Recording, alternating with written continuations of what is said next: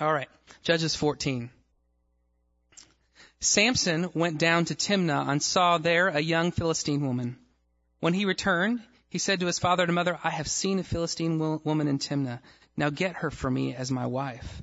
His father and mother replied, Isn't there an acceptable woman among your relatives or among all your peop- our people? Must you go to the uncircumcised Philistines to get a wife? But Samson said to his father, Get her for me. She's the right one for me. that translates so nicely, doesn't it? His parents did not know that this was uh, uh, that this was from the Lord, who was seeking an occasion to confront the Philistines, for at this time they were ruling over Israel. Samson went down to Timnah together with his father and mother. As they approached the vineyards of Timnah, suddenly a young lion came roaring toward him. The spirit of the Lord came upon him in power, so that he tore the lion apart with his bare hands, as he might have torn a young goat. But he told neither his father nor his mother what he had done. Then he went down and talked with the woman, and he liked her. Some time after, when he went back to marry her, he turned aside to look at the lion's carcass. In it was a swarm of bees and some honey, which he scooped out of his hands and ate as he went along. When he rejoined his parents, he gave them some, and they too ate it. But he did not tell them that he had taken the honey from the lion's carcass. Now, his father went down to see the woman, and Samson made a feast there, as was custom, as was customary for bridegrooms. And when he appeared, he was given thirty companions. Let me tell you a riddle, Samson said said to them, Samson said, said, to them, If you can give me the answer within the seven days of the feast, I will give you thirty linen garments and thirty sets of clothes. If you can't tell me the answer, you must give me thirty linen, linen garments and thirty sets of clothes. Tell us your riddle, they said. Let's hear it. He replied, Out of the eater, something to eat. Out of the strong, something sweet. For three days, they could not give the answer. On the fourth day, they said to Samson's wife, Coax your husband into explaining the riddle for us, or we will burn you and your father's household to death. Did you invite, did you invite us here to rob us? Then Samson's wife threw herself on him, sobbing, You hate me. You don't really love me. You've given my people a riddle, but you haven't told me the answer. I haven't even explained it to my father or mother he replied. So why, why should I explain it to you? He said, he replied. She cried the, soul, the whole seven days of the feast. So on the seventh day, he finally told her because she continued to press him. She in turn explained the riddle to her people. Before sunset on the seventh day, the man of the town said to him, what is sweeter than honey? What is younger, stronger than a lion? what is stronger than a lion? Samson said to them, if you had not plowed with my heifer, you would not have solved my riddle. Then the Spirit of the Lord came upon him in power he went down to Ashkelon, struck down thirty of their men, and stripped them of their belongings, and gave their clothes to those who had explained the riddle. Burning with anger, he went up to his father's house, and Samson's wife was given to, to the friend who had attended him at, the, at his wedding. This is the word of the Lord.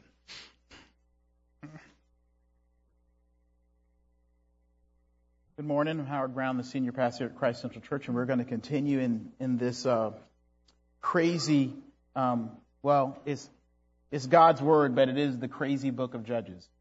Um, and it doesn't get any um, more conventional as we go, as you will soon tell, as we head toward the end of this series. Let me pose a couple of questions before we get started, considering especially the events of a week like we've just had, because if you're like me, you're hoping and wondering and scraping for, for some redemption. You're looking for some sort of balance, some yin for that yang. And, and with that, I mean, I wonder how can and does God get his redeeming good will to come through and despite sinful and broken people? I mean, how can and does God make good you know, the kind of good that overcomes evil happen in such a wild and crazy and renegade world. This story of Samson, part one of two that we're going to look at today, teaches and shows how God gets what I would metaphorically describe as honey. How does God get sweet honey from a rotten carcass? Our last judge in this series uh, was was born to parents to who struggled to have children. And uh, if you look in your Bible, if you had it, it's back in ver- chapter 13, and we've skipped that whole chapter, but um, his parents struggled to have children, and in a vow to God, an okay vow this time as opposed to Jephthah's last week, okay I believe, his mother's told by an angel that uh, she and her future son, the one she prayed for, are to take the Nazarite vow. Which means during the period of the vow, they could not cut their hair. It was their growing connection to the Lord. To cut it was to separate themselves from Him. They could not eat the fruit of the vine, no uh, grape anything, no raisins, no peanut butter and jelly sandwich, and of course, no wine. And also during the period of their consecration of vow to be a Nazarite, they were not to go near any dead bodies. It was all about remaining ceremonially, ceremonially clean during the period, holy to the Lord in this peculiar way. And while most Nazarite vows were for a time, a period, for a defined um, time, Samson was different. He was to be a Nazarite for life. And for Samson, it was a life of struggle. Because how can I put it? Samson was not a very good Nazarite. And yet the Bible says he would be used um, in chapter 13 when the angel is talking to his mom, he would be used to begin Israel's, God's people's uh, deliverance from the Philistines. If you've had some kind of small Sunday school knowledge, you know about David and Goliath, which will happen in the next era over from this. But Goliath the giant was a Philistine. Samson was going to be used to start the work of taking out those that should not have ever considered themselves worthy to, to be the rulers or, and the oppressors of God's people since he, God alone, was to be the king of Israel. But, but back to the point here. Of, of all people, God uses Samson. A shaky leader. Not a good example of how to lead. I mean, Samson ways, when I'm reading this text, are oppressive in and of themselves, but oppressive and impressive at the same time. His behavior was bad, but the action, it was just so good. You see, Samson was blessed with this superhuman strength, and he also had the ability to spit lyrics and rhymes and riddle it was easy to have a man crush on him. You know, he was the man. He's who you wanted to have around. It's, it's like how captivated I was by one of now Governor Schwarzenegger's, uh, then just Arnold's 1985 movie Commando. I don't know why, just flip it through, and there's Commando. And I'm just looking at this, this kind of muscle bound killing machine. He's just taking out a whole army with what one man could carry on his back. Then there's a shed full of garden tools and tell me, I will tell you that I was captivated and I felt a little stupid. Because the acting was so bad. It was so poor. Joel loves that show my younger brother, I'm like, Joel, what army guy do you see roll up on shore in a Speedo? It's just corny. But the action was so impressive. Welcome to Samson. Think of him as a, think of him as a moral version of Arnold. His acting, his behavior, his sense of obedience, so bad but the action so good. See, Samson would be God's box office blockbuster. He would be used for God's glory for the wealth of his people through concession. He was no different and definitely no better than what we have seen and learned so far about God and, and his use of judges, these earthly war leaders. Samson was about God getting his good purposes and results from renegade people. I mean, that's people used by God even though they may be driven and damaged by sinful intention. Now, now after the details of his birth and the angel visiting his mom, we are set up to expect some sort of holy greatness from Samson. You know, you got the angel, you got the explosions, you have all this stuff happening, and the Bible tells us that when it was time for Samson to be married, he wanted any, to be married, he wanted anything but what would be considered a good choice by a Nazarite born through some sort of God-given miracle who's going to be the man who saves Israel. He wanted a Philistine woman. That's like having Farrakhan wanting to marry a white daughter of the Confederacy, flower of the South, former debutante from Mississippi. Confusing. And so his parents made good sense. Like Samson.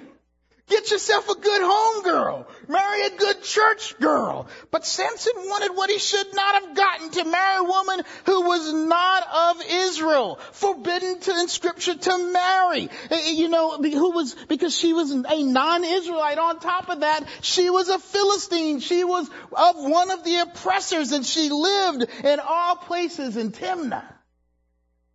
Where the vineyards were. Remember his Nazarite vow? Can't eat grapes, drink wine. The Bible says he found out about her when he went down to Timnah. What's he doing down there? He was in the brewing town of Mad Dog 2020's Red Grape and Purple Rain. Now remember, Samson was supposed to be the good guy. If y'all know what that is, y'all in trouble. Okay, he was supposed to be the good guy. I had to look it up online. The good guy.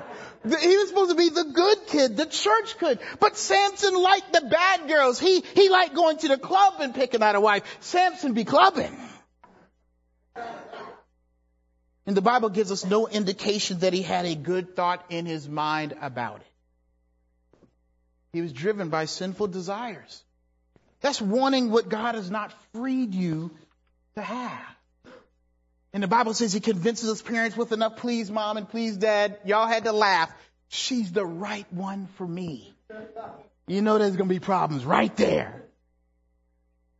I mean, they, now understand they in most likelihood caravaned down to Timnah to make the deal. Now wedding back then was a business deal some days, today is not always that different, but it was a, you know, everybody knew it was all out in front. It was a business deal. You know, with dowries and prenups and land properties and all of that kind of insurance, alimony, all this kind of stuff. And so his family, CPAs and their stuff and traveled down and the Bible says that a young lion, as opposed to an old one, uh, which means it was young and ready and hungry.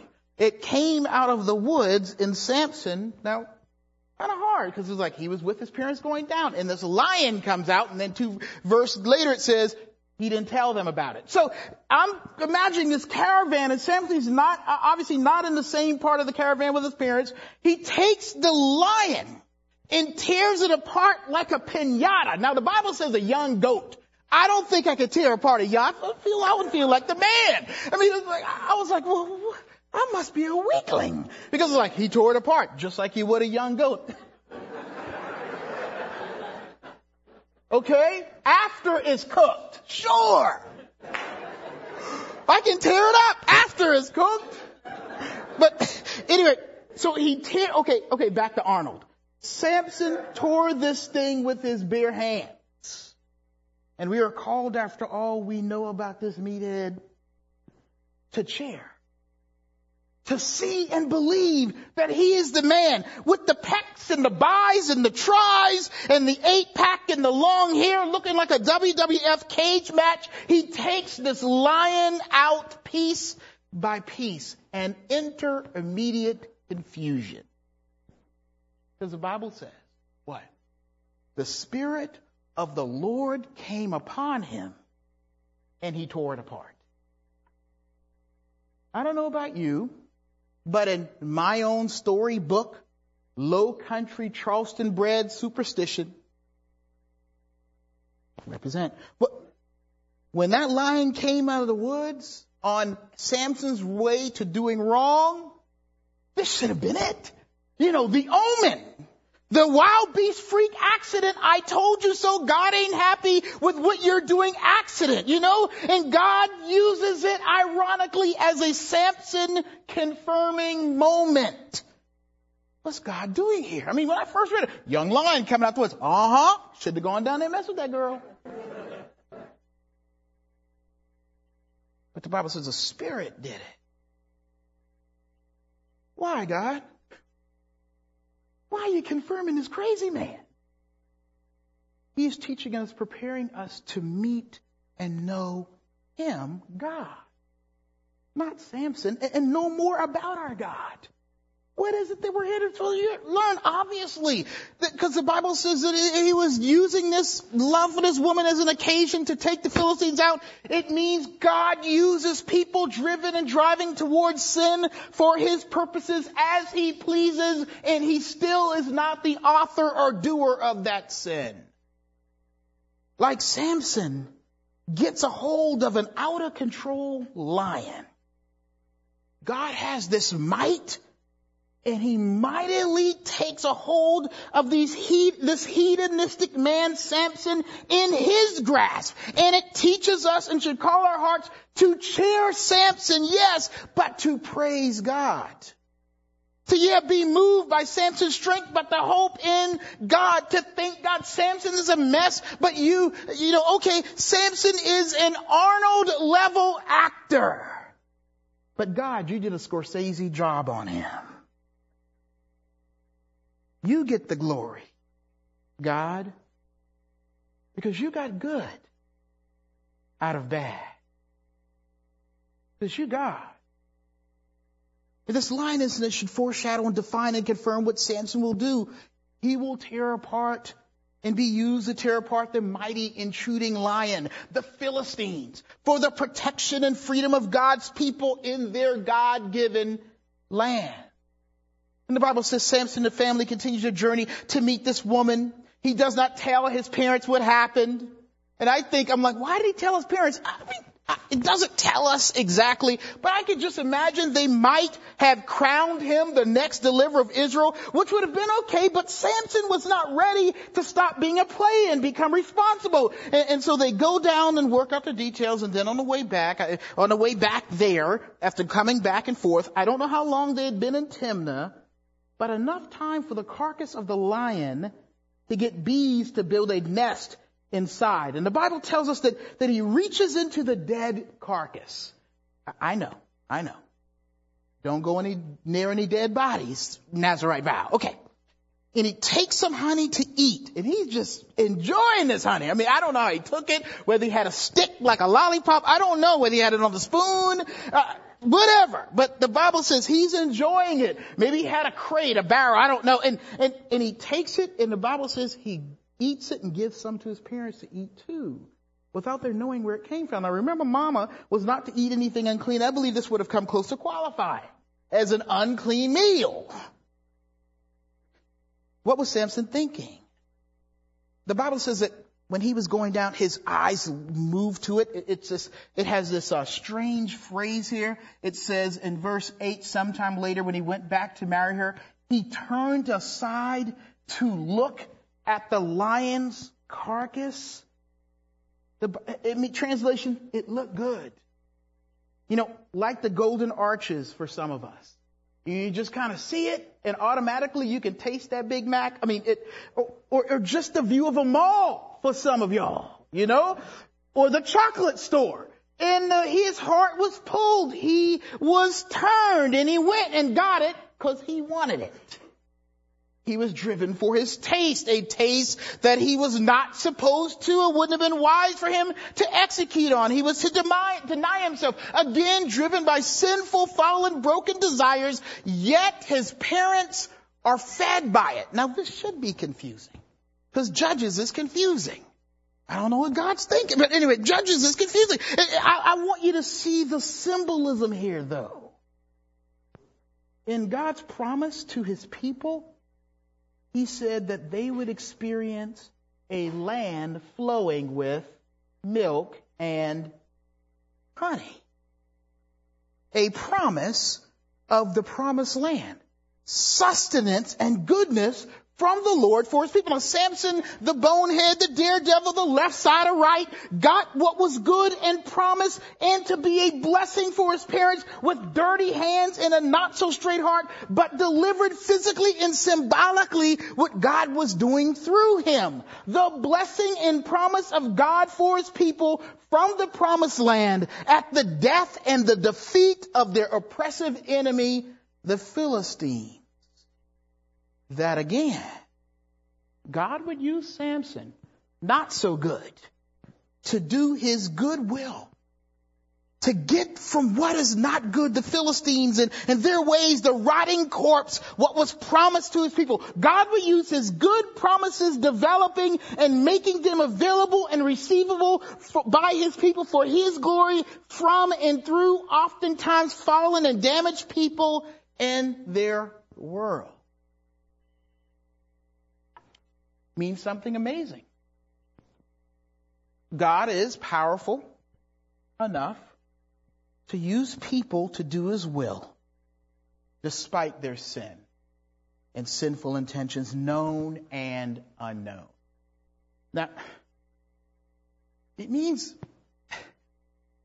you're called as you look to God to provide, to take new hope in institutions and people God has chosen to use. You know, God's chosen means to let the world get his honey. Means that are not always good, but most importantly called and used by God. I think about uh, the most obvious churches and their pastors. And we start having discussions about churches and their intentions. We, we're going to be here a while. You know, honestly, even pastors like Pastor Giorgio, he ain't always thinking about you. No, me too. I'm sorry. We ain't good either. Sometimes we're driven by things we shouldn't be. Sometimes we put together stuff to present to you because we want it to sound good. We want to look good. You know, sometimes it's about being good and successful and being liked. And so God uses our dirty hands to give you and offer you the honey that He alone provided and has us get from the carcasses of this life. It's not like we're trying to be. You work hard to be orthodox. You work hard to not have your intentions be all twisted and turned. But if I were up here telling you I'm preaching today with a pure heart, it wouldn't be true. And thus we can have these calls in scripture to obey and submit to each other. Even do something crazy like be a part of a church. You know, it, yeah, I've said this before and I've heard it said many times. If this was a perfect place, it stopped being so when you and me walked in. Automatically, it's a mess up in here. I know y'all. Y'all know me. Just hang out for a little while. A few sentences, you realize I got problems. And yet in scripture, God calls us to submit to each other in right and rightful places of authority. Children and parents and husbands and wives and bosses and workers and government leaders and people. And, and this story gives hope that if the God of the Bible is God, then all of your bosses have a boss too.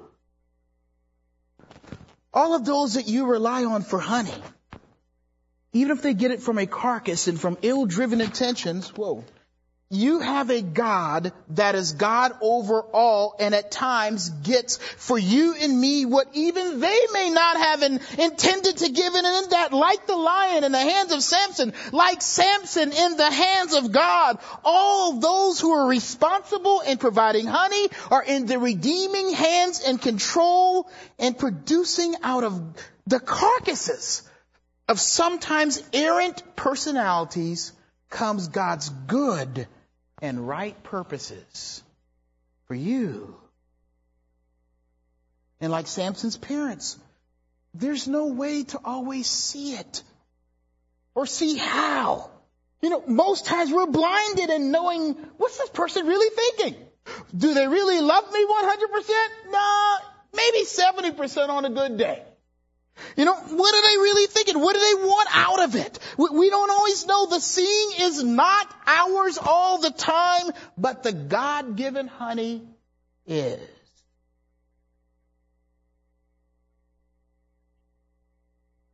God is your father and king. And he's the one who hears your prayers. Just like he heard Samson's mother's prayer for, for, for hope for a child and, and even Israel's prayer that they would be delivered. And he sent Samson.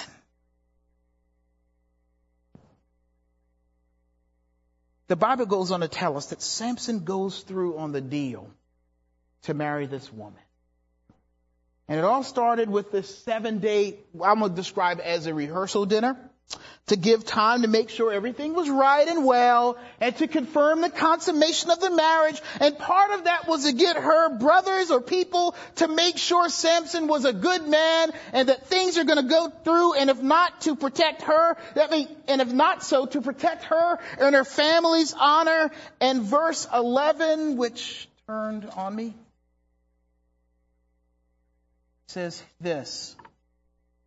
When he appeared, that's Samson, he was given 30 companions. That, that, that they saw him and they saw, man, this one wild, raucous brother. I mean, I, I, shit, Samson probably had some muscles. You know what I'm saying? He probably looked like he tore a lion apart. And they said when they saw him, he was given 30 companions. That he was the man and the man from Israel. Number one, he looked like the man. Number two, he was from Israel. He was from the lower class, but buff. He was given 30 groomsmen, which in this wedding was not the people you choose, but the people they choose. You know, maybe we should go back to that because I think it'll change some of the bachelor parties. But anyway, they were keeping a strong eye on him per se. Cause if this brother acts up, we's in trouble. Sensing the show of we are going to control and watch you, Samson, the poet, and you know it, drops a rhyme to tease them. Look with me at verse 12 and 14. Let me tell you a riddle, Samson says to them. If you can give me the answer within the seven days of the feast, I will give you 30 linens and 30 sets of clothes. If you can't tell me the answer, you must give me 30 linen garments and 30 sets of clothes. Tell us your riddle, they said. Let's hear it. And he replied, out of the eater something to eat, out of the strong something sweet. And the rhyme kind of has this twofold twist to it. I believe the language uh, of the riddle suggests that he is forcing them to say, in the context of the wedding now, remember what's going on, the honey and the meat is mine for the taking. In other words, the Philistine woman that I'm going to marry soon, the spoils given to me, and of course, answer would shame them and her, their sister, but also they would get it wrong because they didn't know about the lion. Now he promises that if they get it right, he would buy the rented tuxedos they had on. You know, the, the, it, in the undergarments. I mean, they got the designer Calvin Klein underwear and the shiny shoes too. Okay.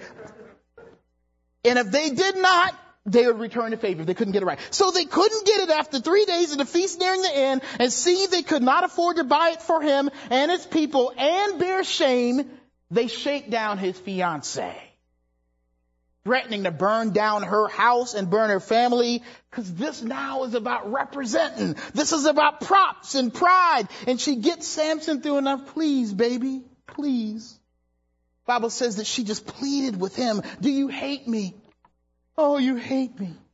And, and he gives it up and they, and they give the, this answer back in a riddle in verse, let's see, 18. Before the sun set on the seventh day, the men of the town said to him, What is sweeter than honey? What is stronger than a lion? And Samson replies to them, If you had not plowed with my heifer, you would not have solved my riddle. And Samson uh, is is infuriated, and, and it, you know what they're saying is they say a riddle back to him, and what is the answer to their riddle? What is sweeter than honey and stronger than a lion? A woman's enticing. Samson, you couldn't even handle the woman. She gave us the answer. And the Bible says Samson is infuriated and he beats up 30 Philistine men and takes their clothing off their body to pay the bet off. And then he goes home and by the time he gets back, his wife has been given to protect her honor to another man and he gets angrier. And the Bible says he ties torches to the tails of 300 foxes. Now, some people say interpreted better hyenas, and he ties their tails together, and then in this kind of connection of their tails, he puts a torch, and he lets them loose near the grain. Now there's three forms of grain going on here. There is uh, the grain that's already been harvested, just kind of standing up in a warehouse in the area, and then there's a grain in the field ready to be harvested, and then there's the stuff ready to be picked. I mean, on the way to being harvested. And the Bible says that these 300 animals with these torches on their tails go into the field and they burn everything up. Needless to say, folk got mad. And the people of Israel, some of the men went to Samson's, uh, uh, they were like, who did this? Well, it was Samson, that man that that girl was supposed to marry. And so they go to her house and they do exactly what they said they were going to do. They burn her house down. They burn her and her father. Because of it, it causes conflict between uh, Samson, and, he gets angry, and the Bible says he comes through and he kills some of their men. And so we have this beef developing, but the beef develops between Israel and the Philistines. And so the Philistines put pressure on the Israelites, and the Israelites say, Samson, we gotta turn you in, brother. Because we can't handle it. And right when he gets to where the jail is, the Bible says he gets this superhuman Arnold strength. And the Bible says the Spirit of the Lord comes upon him and he breaks the cord. And when he breaks the cord in the presence of a thousand Philistine soldiers, the Bible says there was a fresh donkey jawbone and he kills 1,000 Philistines. And of course Samson comes back with this death rap in verse 16 of chapter 15. With a donkey's jawbone, I've made donkeys of them. With a donkey's jawbone, I have killed a thousand men. When I heard that rap, made me think about Shaq trying to rap. You know, it just,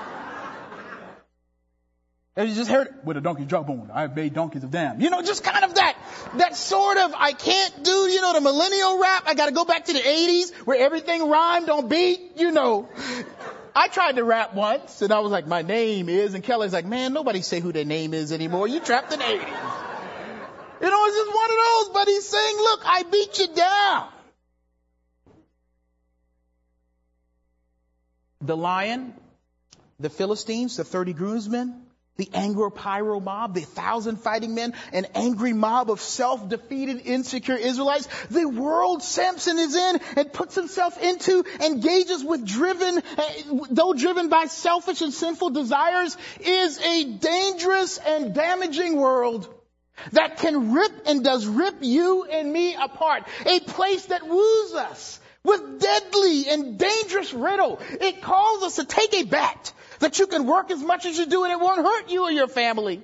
You know, it woos us to believe that, man, I really like what I see in the American dream. It's reachable. It, it woos us to a world in which if you as a woman, if you immerse yourself into, it will make you feel unnaturally so too big or too small or too light or too dark or too kinky or too straight. Uh, like the lion here, we live in a world that is filled with charging death and disease out of nowhere.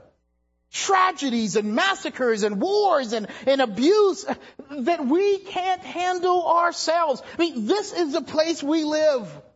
And sometimes a week like we had this week reminds us of how there are young lions and, and issues and circumstances that come out of nowhere. We are food for the lions in this world an off the chain world. Dangerous to relationship and personhood and dignity, a world that, that many of us have committed ourselves to, sold out to, to trusting, if you will, our ability to outriddle it. And we put a nation of people in harm's way. And as I wake up like you do, like many of you do. I turn on the news on TV or NPR and, and your, and maybe your life circumstances are so rough, you don't need to turn on the news to get a story. But you and I can't help but wonder, can God get good from this disaster area called the world in which we live? Can we ever escape its wooing, its grasp? Can, can God get glory and grace in such a fallen and broken place? And the story of Samson says, yes. That, that even for people married to and engaged to and attracted to and, and bound to a dangerous and deadly life and world and worldview, his good purposes can come to bear. He can get and does get honey from a carcass. And like Samson, he gets good of disappointments in the fallen world. Man, I've heard it over and over from your stories, which are so similar to mine. How we have chased after much and it came up empty. How we've cheated and, and lied and even demeaned ourselves to get ahead. To get that healing feeling, to have that man or that woman or that job or that free feeling and been left wanting and empty and distressed in this place of great disappointment. In the rage and the carnage of people pushed over the edge, God finds a way to get his gloriful and redeeming purposes out of it and feed you and me the honey of his grace. For this belief, he gives Israel Samson. You know, someone to cheer, someone to say, we might have a chance here. We, we may not have given in to say we might just win in a hostile environment against a formidable foe in a world and in ourselves. And it teaches us and it encourages us to look to heaven and in honesty to ourselves declare we need a Samson. I mean, we need someone who can whip the lion who can engage our sinful desires and, and with, with, decisive strength and, and take out our insecurities, take out all that harms us and holds us captive in this world. But when we look at the story, we don't need just another Samson. It's still not enough. Though inspiring and cheerworthy and worth going to and being moved to look for hope from his made for TV movie, I mean, he is just a bittersweet taste of what God has for you. After his victory, the Bible says he almost dies from thirst. He is the man, but he's not the Savior. Yeah, because in him, yes, the purposes of God are fulfilled, but the living intentions on behalf of God's people, he does not carry. Samson is like our Tupac. You know? Brilliance and brute.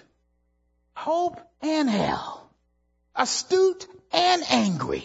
Life and death, philosopher and gangster, stirring lyrics and stabbing angst. We can't settle with that kind of stuff. Not in the mess we're in on this earth. Samson is our church and our leaders and our friends and our families and our parents and our spouses, people and institutions set by God like Samson to tell us there is good news, but like him is not the good news in and of itself.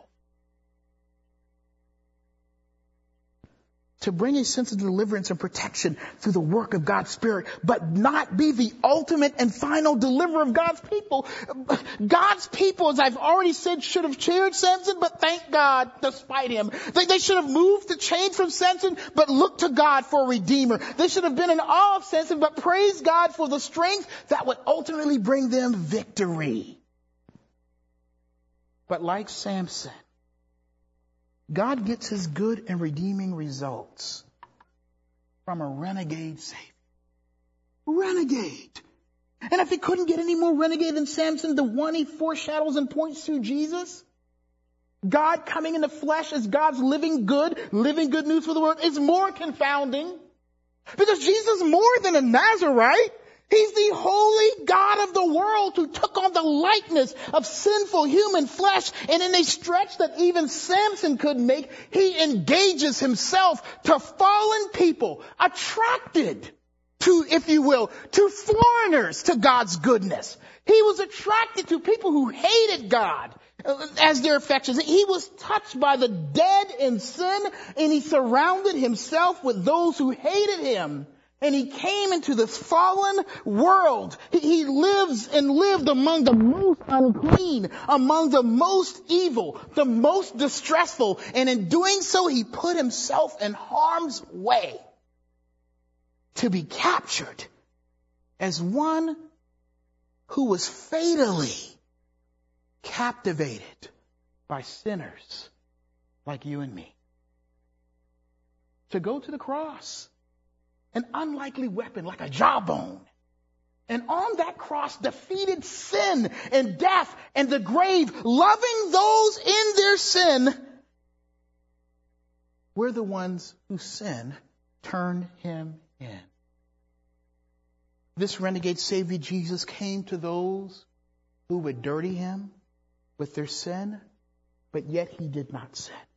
A Savior who is not driven to love sinners by his own sinful desire, but to love you and me out of a, a, desire to see God's good, good news of grace transform your life. A renegade Savior who didn't come to feed himself, but to feed you and me, reaching his hand into the carcass of this world and its evil and, and places and without sinning, he gives us the honey of his grace. He gets the promise of his comfort for us, the offer of forgiveness and with it the security of his unconditional love. And it teaches us something and comforts us in this. God does get honey. Sweet honey. From a rotten carcass. Ultimately, ultimately through his son, Jesus. That he alone can get what we dig for. He alone can give what we long for in this world. He alone harvests rightly. He gets peace out of distress and redeem people out of broken and fallen situations. Jesus alone can call and make sinners his children. Jesus alone can call one lion of a world and circumstances that keep us cowering in fear and death into submission. Jesus alone can walk on the campus of Virginia Tech. Yes, through the Samsons of campus ministry and ministers and local pastors and people who love him, he can walk even there into the classrooms, into what will be monuments of, of, of people who lived and died there, and gain people and give peace in sorrow he alone can handle the world that you and I have sold ourselves out to and lost. Jesus alone is powerful to handle the raging lions of our lives waiting to pounce on us with depression and disappointment and distress. Jesus alone became unclean with the death rod of our sin. He alone gets, Jesus alone gives, and Jesus alone is the sweet honey from a rotten carcass. And in that we can take hope and come to God, eat fed and be cared for. Even in this place, even with these people, because we have this one Savior. Let us pray. Heavenly Father, we live in a deadly world. Lord, we are people who flirt with dangerous and damaging and deadly things ourselves. Thank you for having an eye for sinners, even though you were the God of glory. With all the things we're going through this week, and next week, and next month, and next year, and even today, Lord Jesus, scoop sweet honey of God's grace and peace and comfort out of the carcass of a fallen and sinful world by your grace. In Jesus' name, I pray. Amen.